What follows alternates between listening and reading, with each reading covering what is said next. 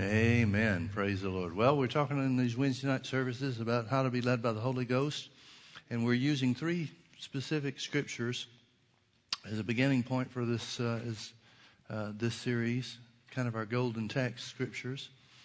Romans chapter 8, verse 14 and verse 16.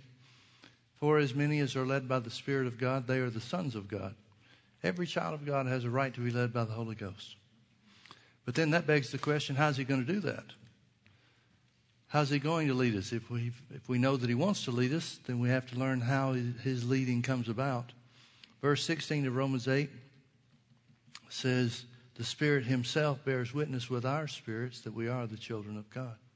So the number one way He's going to lead us and guide us is by the inward witness. Now in the Old Testament, in Proverbs chapter 20 and verse 27, it says, The Spirit of man is the candle of the Lord. Another translation say, many other translations say, the lamp of the Lord. I like a modern paraphrase because the only way that they had to, to light their way in the Old Testament was lamps or candles. But a modern paraphrase says the guiding lamp. The Spirit of man is the guiding lamp of the Lord. I like that. I believe it brings out the, the meaning of what's being said in the Scripture. Searching all the inward parts of the belly. Now we know that man's made in God's image. God said, Let us make man in our image and let him have dominion. The Bible says that God is a spirit. Therefore, by definition, man must be a spirit being. The unfortunate reality is that much of the church world is ignorant of that fact, or at least ignorance of the importance of that fact, and has failed to, to plumb the depths of the real meaning and real benefits of being a spirit being and being led by the Holy Ghost. Now we know also that man is a three part being. He is a spirit. He has or possesses a soul, which is defined as the mind, the will, and the emotions. And he lives in a body. Now each one of those parts of man has a voice. We know that feelings are the voice of the body. Those are easy to identify. We know that reason is the voice of the soul or the intellect. Well, what's the voice of the spirit then? Well, the voice of the spirit is the conscience is sometimes referred to as that still small voice. So if we learn to, to follow the leading, the inward witness of the Holy Ghost, learn to listen to that inward voice, then we can always know that the Holy Ghost will lead us into victory. Now, there are three main ways that the Holy Ghost will lead us. One is by the inward witness, second is by the inward voice, and the third is by the voice of the Holy Spirit within our own hearts, our own spirits. Now, the voice of the Holy Spirit, when He speaks to us, it's a little bit more authoritative. Now, turn with me to, to uh, Acts chapter 10. Let's see an example of this in the Scripture. We're in the same church that they were in. We've got the same salvation they've got. We've got the same Holy Ghost that they had. So we should have the same experiences that they have. Amen? Amen.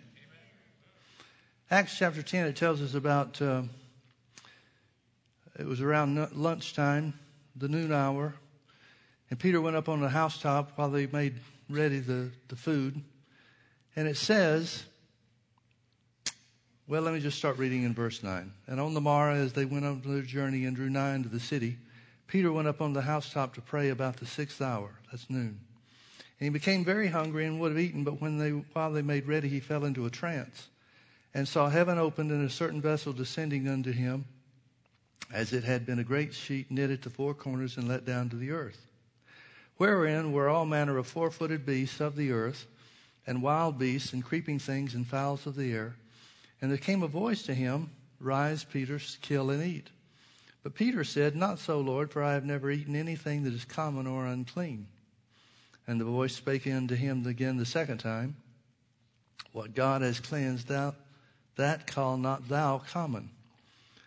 This was done thrice, three times, and the vessel was received up again into heaven.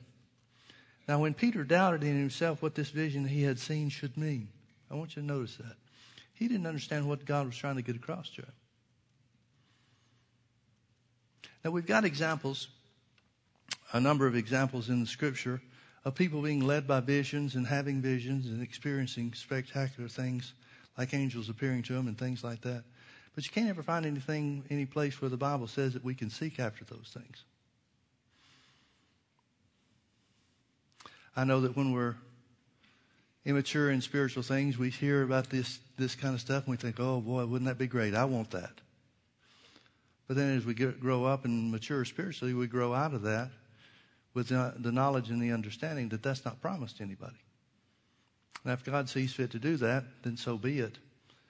But even if you examine the, the times in the scripture where it occurs, it doesn't work out the way that we've got it figured out that it would.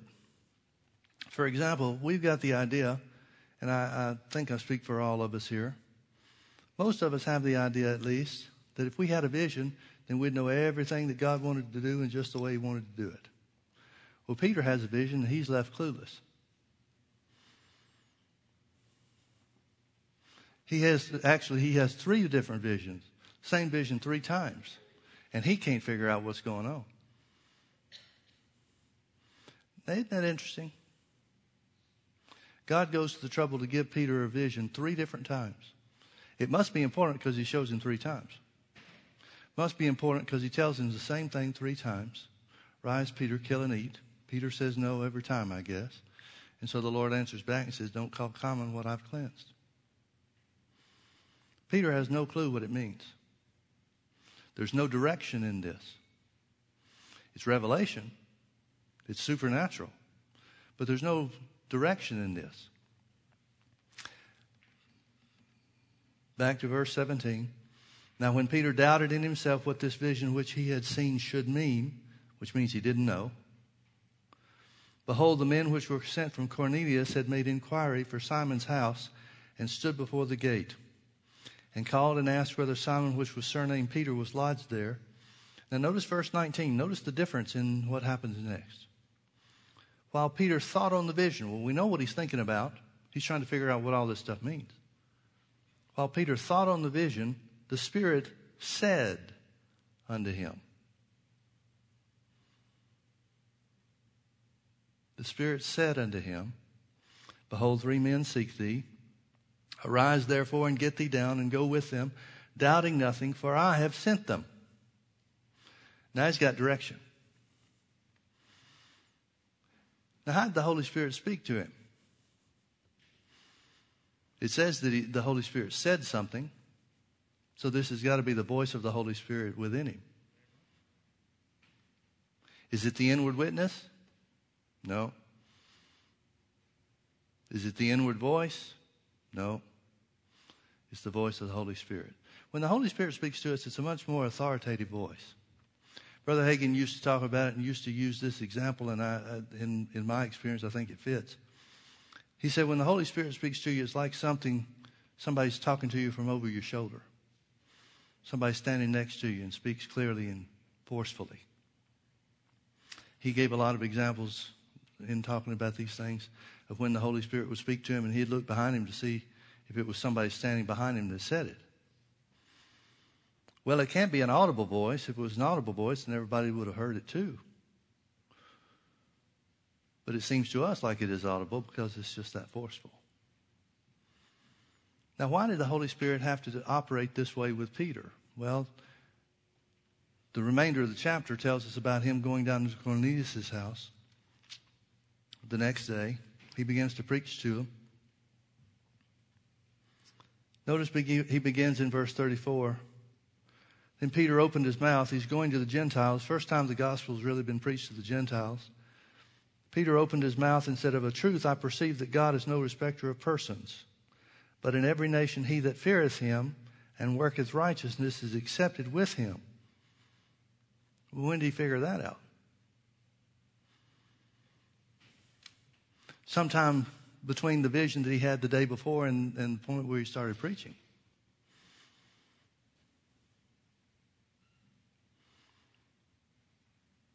See, folks, left on our own, we have an opportunity to misinterpret or fail to recognize the true meaning of supernatural and even spectacular things. That's why the Bible never says as many people are led by visions, as many people are for as many as are led by visions, they are the sons of God. It's the inward witness. Somewhere, overnight, between the time that Peter had seen the vision three times and when he gets to Cornelius' house and begins to preach, somewhere he gains understanding from the inside of him. where the Holy Ghost dwells. He gains understanding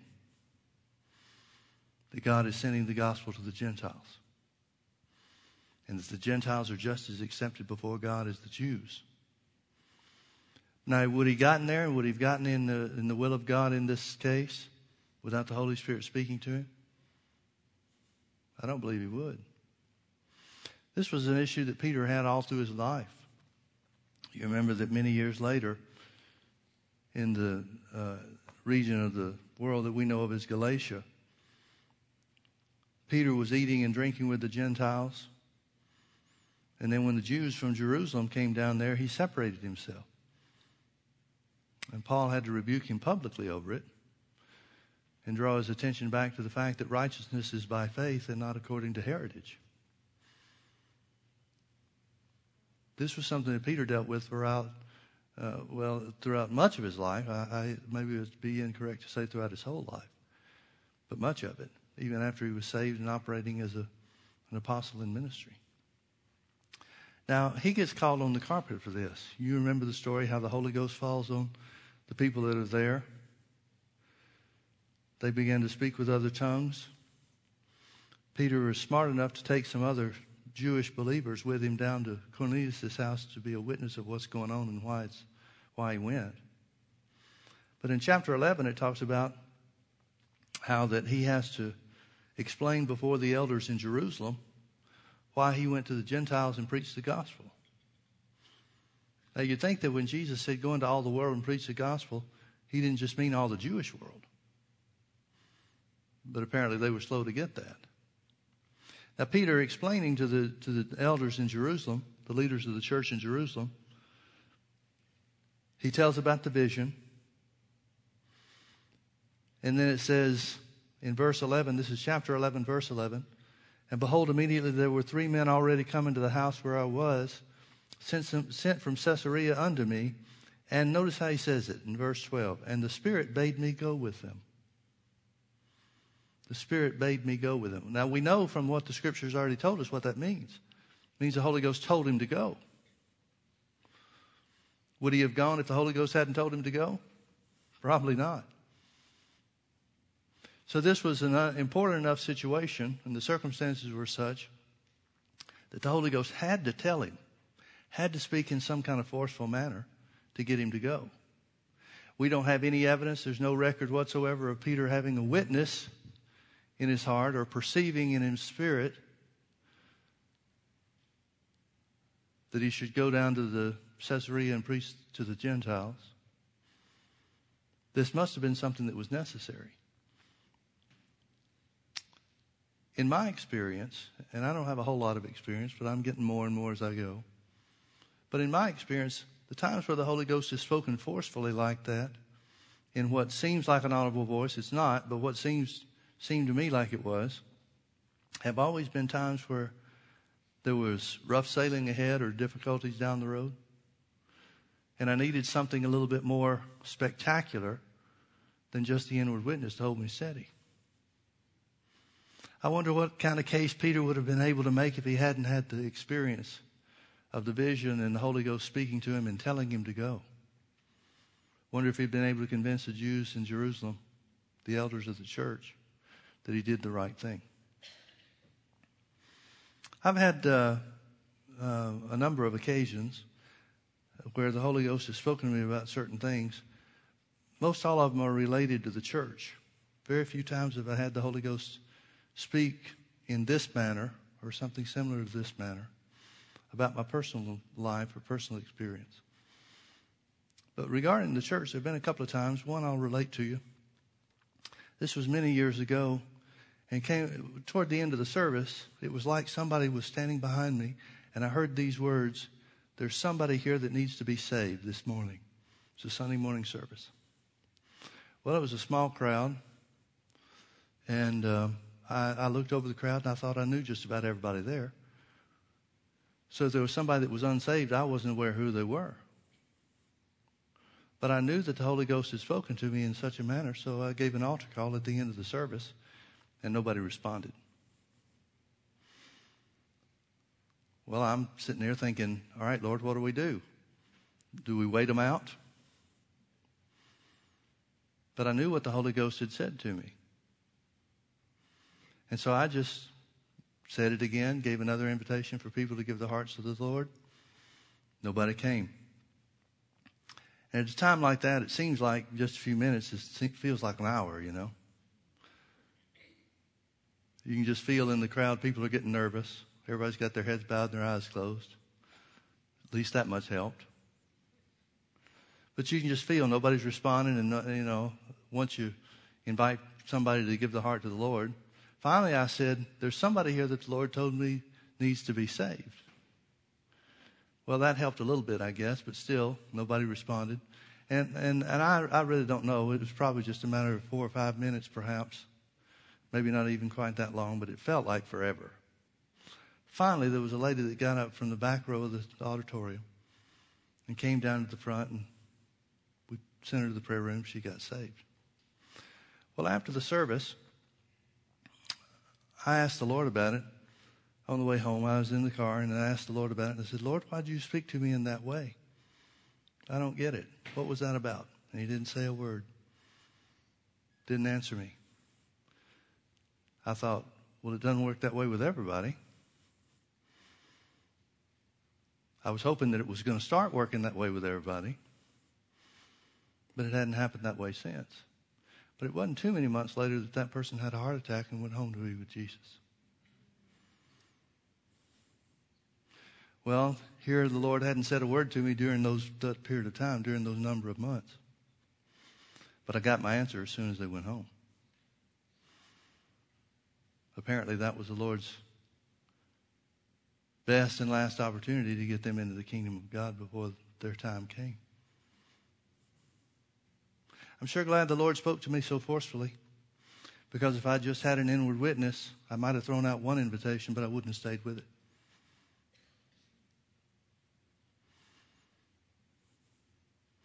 Well, if the Holy Ghost is going to bear witness with our spirits, and if we're supposed to follow the inward voice, which is our conscience, and then on occasion the Holy Ghost will speak to us and it's a lot more forceful,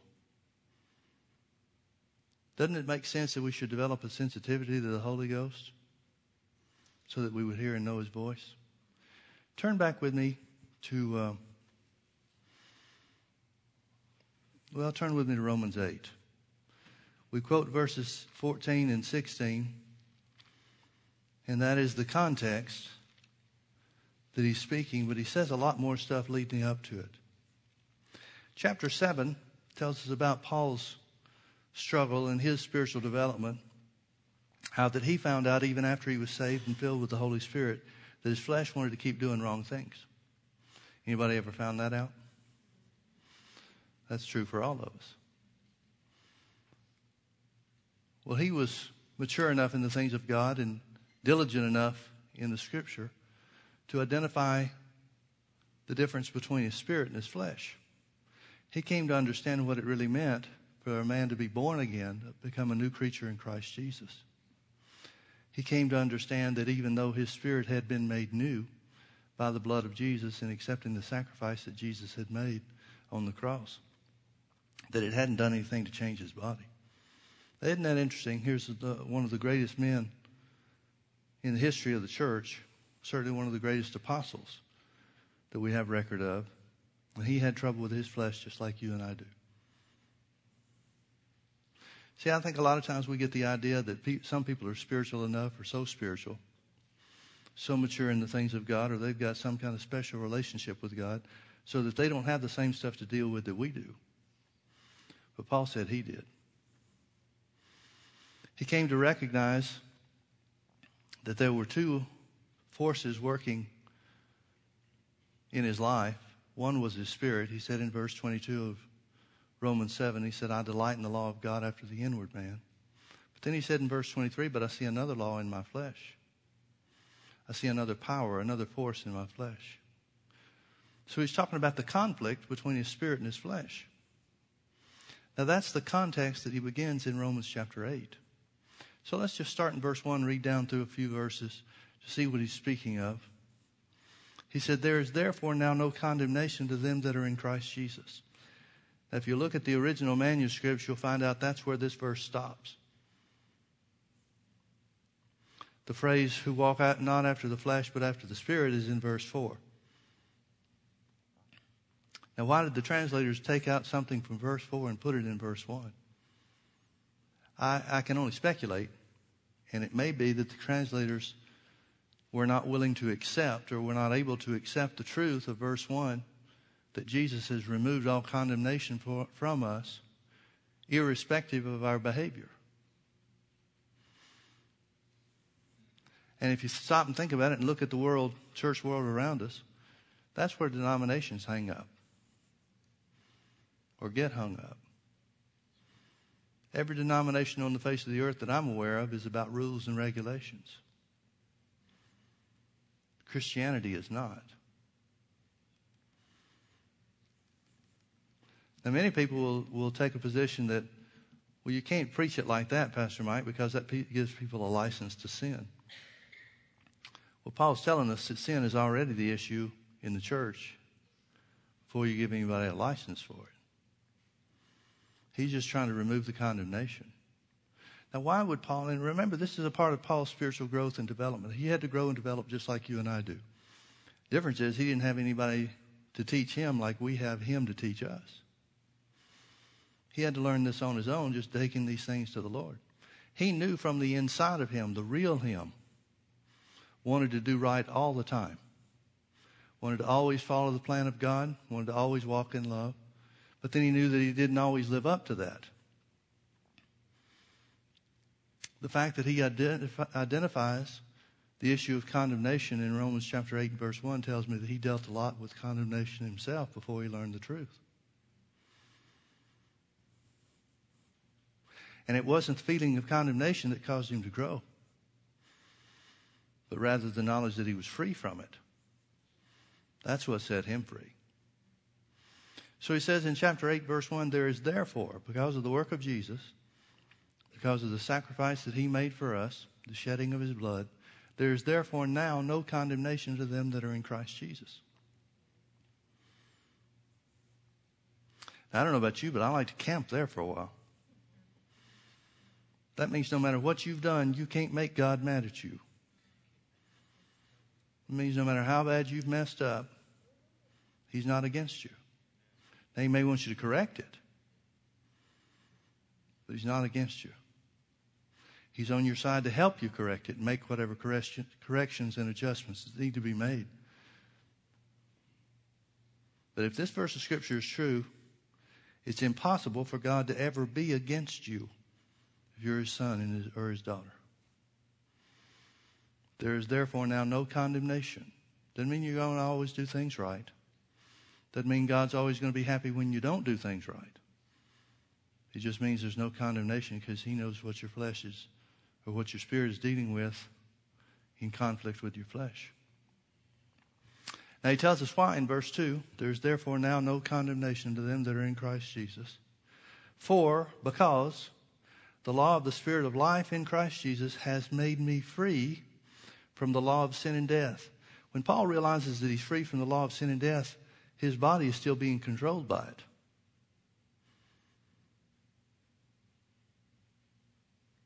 See, a lot of people want to feel free or act free in their behavior and then declare that they're free. Those people never get free. The people that obtain freedom are the ones that begin to say they're free before their body lines up with it.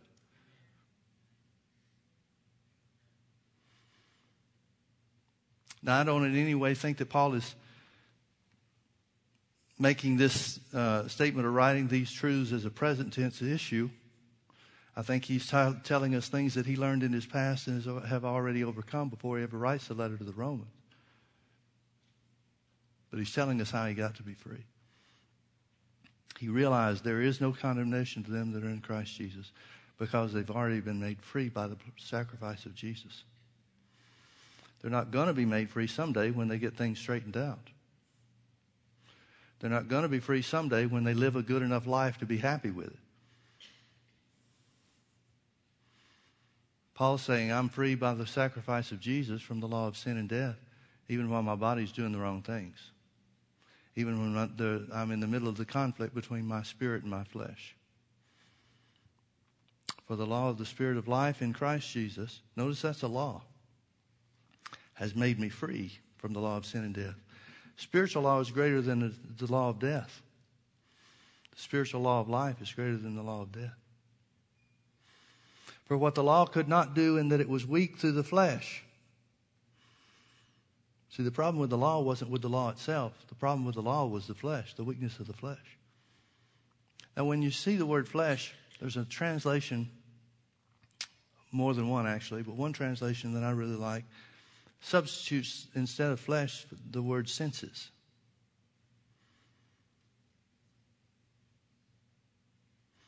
For what the law could not do, in that it was weak through the senses, talking about the five physical senses, God sending his own Son in the likeness of sinful flesh, and for sin, or the margin says as a substitute for sin, condemns sin in the senses.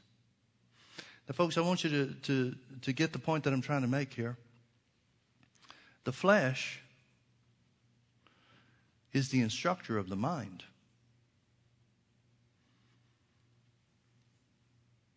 Everything that we know, everything that we learn in university, everything we learn in school, everything we learn from this natural realm, we learn through the five physical senses, which makes the body the instructor of the mind.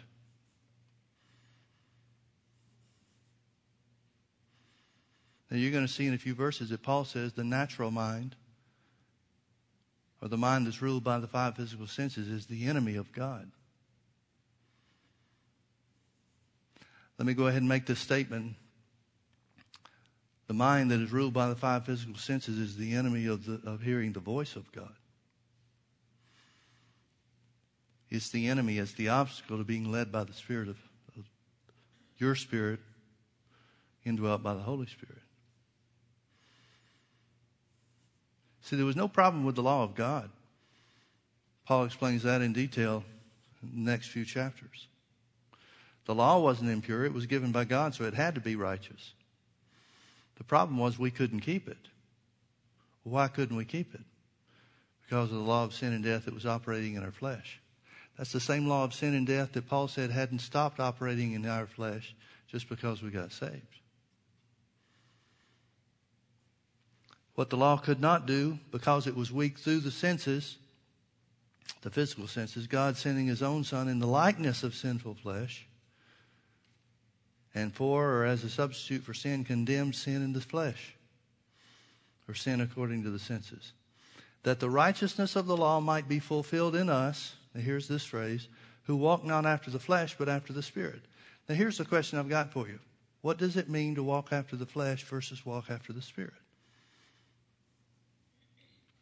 Folks, you answer this question and you'll advance by leaps and bounds in spiritual growth and development.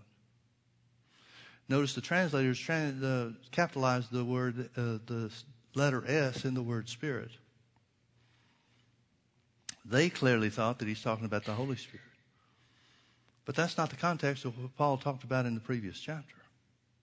Paul's not talking about the conflict between the Holy Spirit and his flesh. He's talking about the conflict between his own spirit and his own flesh.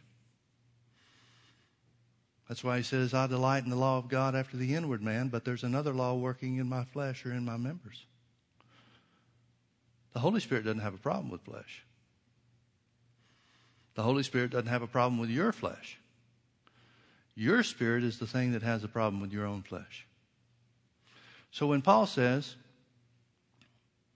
that God made a new way for us, that the righteousness of the law might be fulfilled in us who walk not after the flesh but after the Spirit. He's talking about walking after spiritual things rather than fleshly things. In other words, he's talking about walking according to the inward witness or the leading of God from the inside instead of the mind dominated by the five physical senses.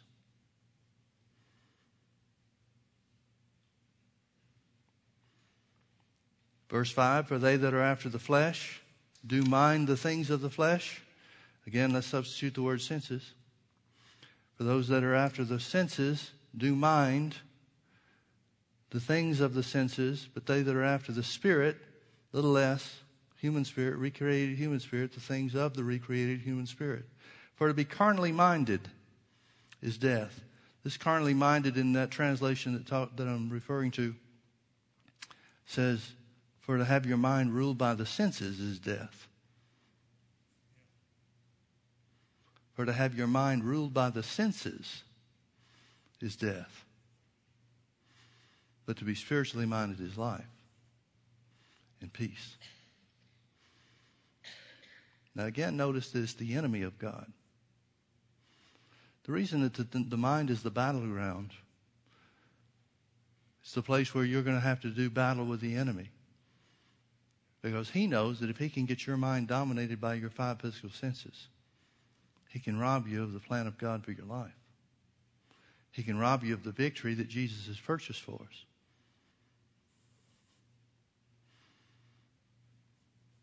Now, folks, that'll never change until Jesus comes and gives us a redeemed body.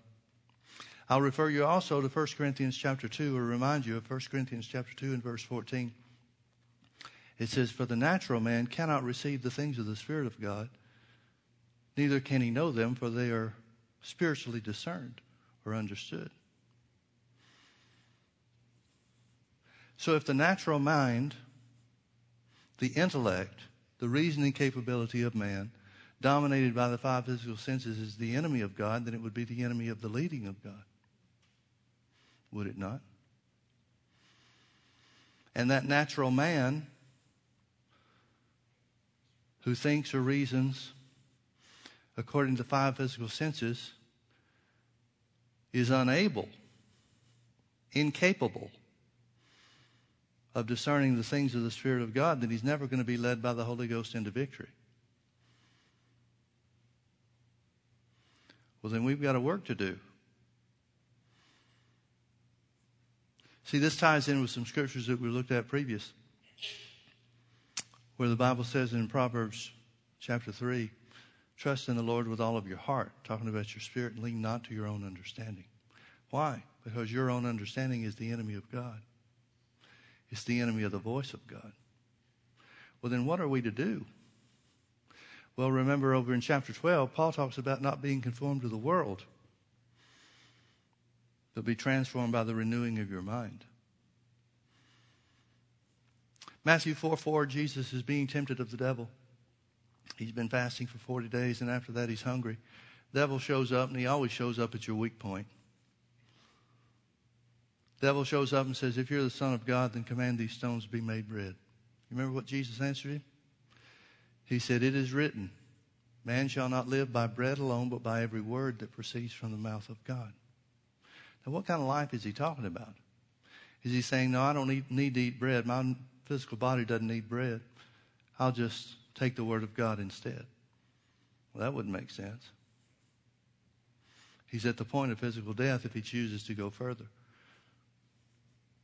What he's saying is that life just as physical life hinges on food for the body, the life of God, the Zoe life, the life that He came to give us more abundantly, is dependent upon the Word of God. You remember also, I hope that uh, in John chapter 6 and verse 63, Jesus said, The words that I speak unto you, they are spirit and they are life. Well, what kind of life is he talking about? He's not talking about physical life, he's talking about spiritual life. Now, remember what we just read over here in Romans chapter 4. He said to be carnally minded or to be to have your mind dominated by the five physical senses is death. It'll lead you away from everything that God has done for you. But to be spiritually minded is life and peace. Is life and peace. What then does it mean to be spiritually minded? What does it mean to walk in the Spirit? What, does it, what do these terms mean? It means to allow your reasoning to be affected by and instructed by the truth of the Word and not by your five physical senses. Turn back with me to Joshua chapter 1.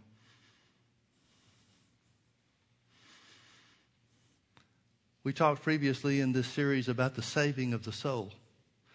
James wrote to the church, people that were born again and spirit filled. And he told them to receive with meekness the engrafted word, the word of God, which was able to save their souls. Well, that's an interesting thing. Born again, spirit filled people whose souls haven't been saved. Doesn't mean their spirits hadn't been made new. They became new creatures in Christ when they accepted Jesus as Lord and Savior. But their souls, their natural way of thinking, hasn't been affected by the Word of God. And the Word of God is the only thing that can instruct you and change your thinking so that your mind uh, stops becoming or stops being the enemy of God and starts working in concert with God. Joshua chapter 1. Joshua was just taking over for Moses as the leader of the children of Israel. And notice what he says in verse 8. God is speaking to Joshua and he gives him instruction. He said, This book of the law, all they had was the law of Moses back then. We could paraphrase that as to say, This word of God. This word of God shall not depart out of your mouth, but thou shalt meditate therein day and night. And notice first and foremost that meditation has something to do with your mouth. Most Christians that aren't familiar with what the Bible says on this subject get afraid when the word meditation comes up because they imagine something like Eastern meditation where somebody's sitting in a lotus position humming, trying to empty their mind of everything, and that becomes the playground for the devil. But meditation, as far as the Bible's definition is concerned, isn't emptying your mind, but rather filling your mind with the truth of the Word transforming your mind from the way the world thinks, where the reasoning faculties are dominated by the five physical senses, what we see and feel and hear around us. And instead, allowing your mind to be dominated by the truth of God's Word. So he says, This Word of God shall not depart out of your mouth. Now, the only way that something can't depart out of your mouth is if you keep saying it. And that's one meaning of this word meditate. It means to mutter, to say again to yourself over and over and over again. This word of God shall not depart out of your mouth, but thou shalt meditate therein for this purpose, that thou mayest observe to do according to all that's written therein. See, God wants us to be doers of the word, not just hearers. James said that somebody that hears the word and doesn't do it is deceiving himself. He may be equipped with the knowledge of victory, but the knowledge of victory itself won't, bring you into that victory.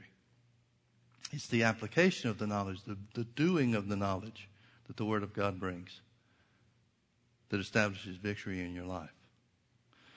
So Joshua is told by the Lord, This Word of God shall not depart out of your mouth, but thou shalt meditate therein that or so that thou mayest observe to do according to all that's written therein. For then, here's the result of that, for then thou shalt make thy way prosperous. Notice God doesn't even do it for you. God doesn't even make your way prosperous. You do it for yourself. For then thou shalt make thy way prosperous, and then thou shalt have good success. One translation says, Thou shalt deal wisely in the affairs of life. Well, you couldn't have good success unless you dealt wisely in the affairs of life, could you? Some people have a hard time with God's idea of prosperity, or God's idea, or, or some people's idea, I guess we should say, that God wants you to be a success no matter who you are and what you do. But if God didn't want you to prosper, why did He tell Joshua how to? If God didn't want Joshua to be a success, why would he give him the key to victory or the key to success? And notice, folks, it all comes down to the mind. It comes down to allowing your mind to be dominated by what God says in His Word and not by the five physical senses. Now, that is the single means to unlock your spiritual development. There's no other way to do it. God doesn't handpick certain ones to grow and develop spiritually and others not. He gives the same tools to each and every one of us. And this is the key. Again, in Matthew 4 4, Jesus said, Man shall not live. He's talking about the life of God. Man shall not live by bread alone, but by every word that proceeds from the mouth of God. In other words, he's saying the word's the key to life, the God kind of life.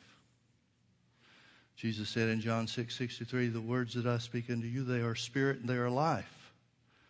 In other words, the Word of God is the only thing that was made and developed, made and designed to feed, to fit, and to develop your spirit. There is no spiritual development apart from the Word. None whatsoever. Now, folks, if God spoke to us in this loud, authoritative voice, where it sounds like somebody's standing beside us or behind us, if that's the way He spoke to us all the time, there'd be no need for spiritual development. Because you hear that whether you developed or not.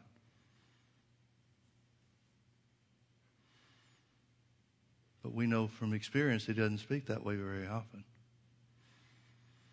The examples that we have in Scripture,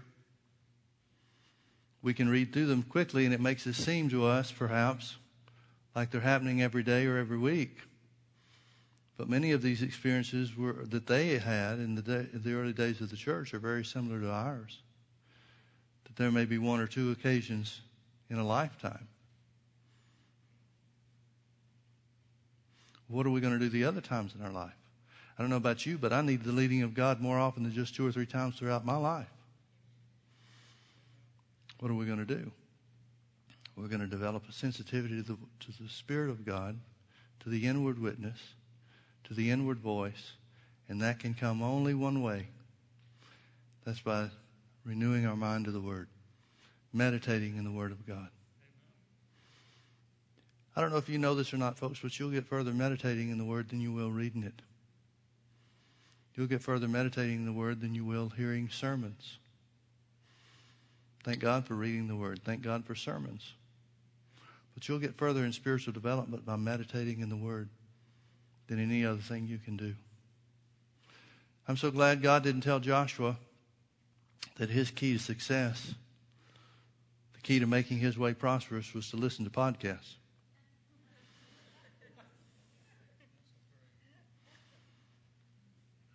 Because then you have to decide which podcast. No, it comes through meditating in the Word. It comes from meditating in the Word. God will unlock the secrets of the universe to you in the, just by meditating in the Word. I'm not talking about thinking about some goofy thing. I'm talking about thinking about what He said in the Scripture. And the more and more you develop yourself to meditate in the Word, the more of His Word. David said it this way. He said, Lord, I have hidden your Word in my heart. How do you hide the Word in His heart? He said in another place, I've eaten your Word like it tastes as sweet as honeycomb. How do you eat the Word of God? By speaking it. How do you hide it in your heart? By speaking it. And remember, speaking it is the way that you meditate. There is no substitution for it, folks. None whatsoever. Thank God for these spectacular occurrences where there are visions and prophecies and the voice of the Holy Spirit. But the number one way He's going to lead you is by the inward witness. The more you draw near to Him by the renewing your mind to the Word, the more sensitive you'll be to that witness on the inside. The more of His victory you'll walk in on a daily basis. And it all comes through meditating in the Word. Amen? Amen. Amen. Stand up and say this with me. Thank God for the Word. As I meditate on the Word, it becomes a part of my inner man where God can lead me. The Spirit Himself bears witness with my spirit that I am the child of God. He bears witness with my spirit and leads me into victory. The Holy Ghost will guide me into all truth. He'll guide me into the truth of the Word. And He'll always lead me into victory.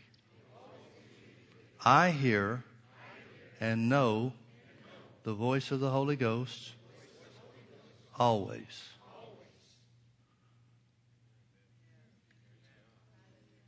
You start saying that to yourself for a couple of weeks, that'll change everything. Because then you're telling your spirit to listen up.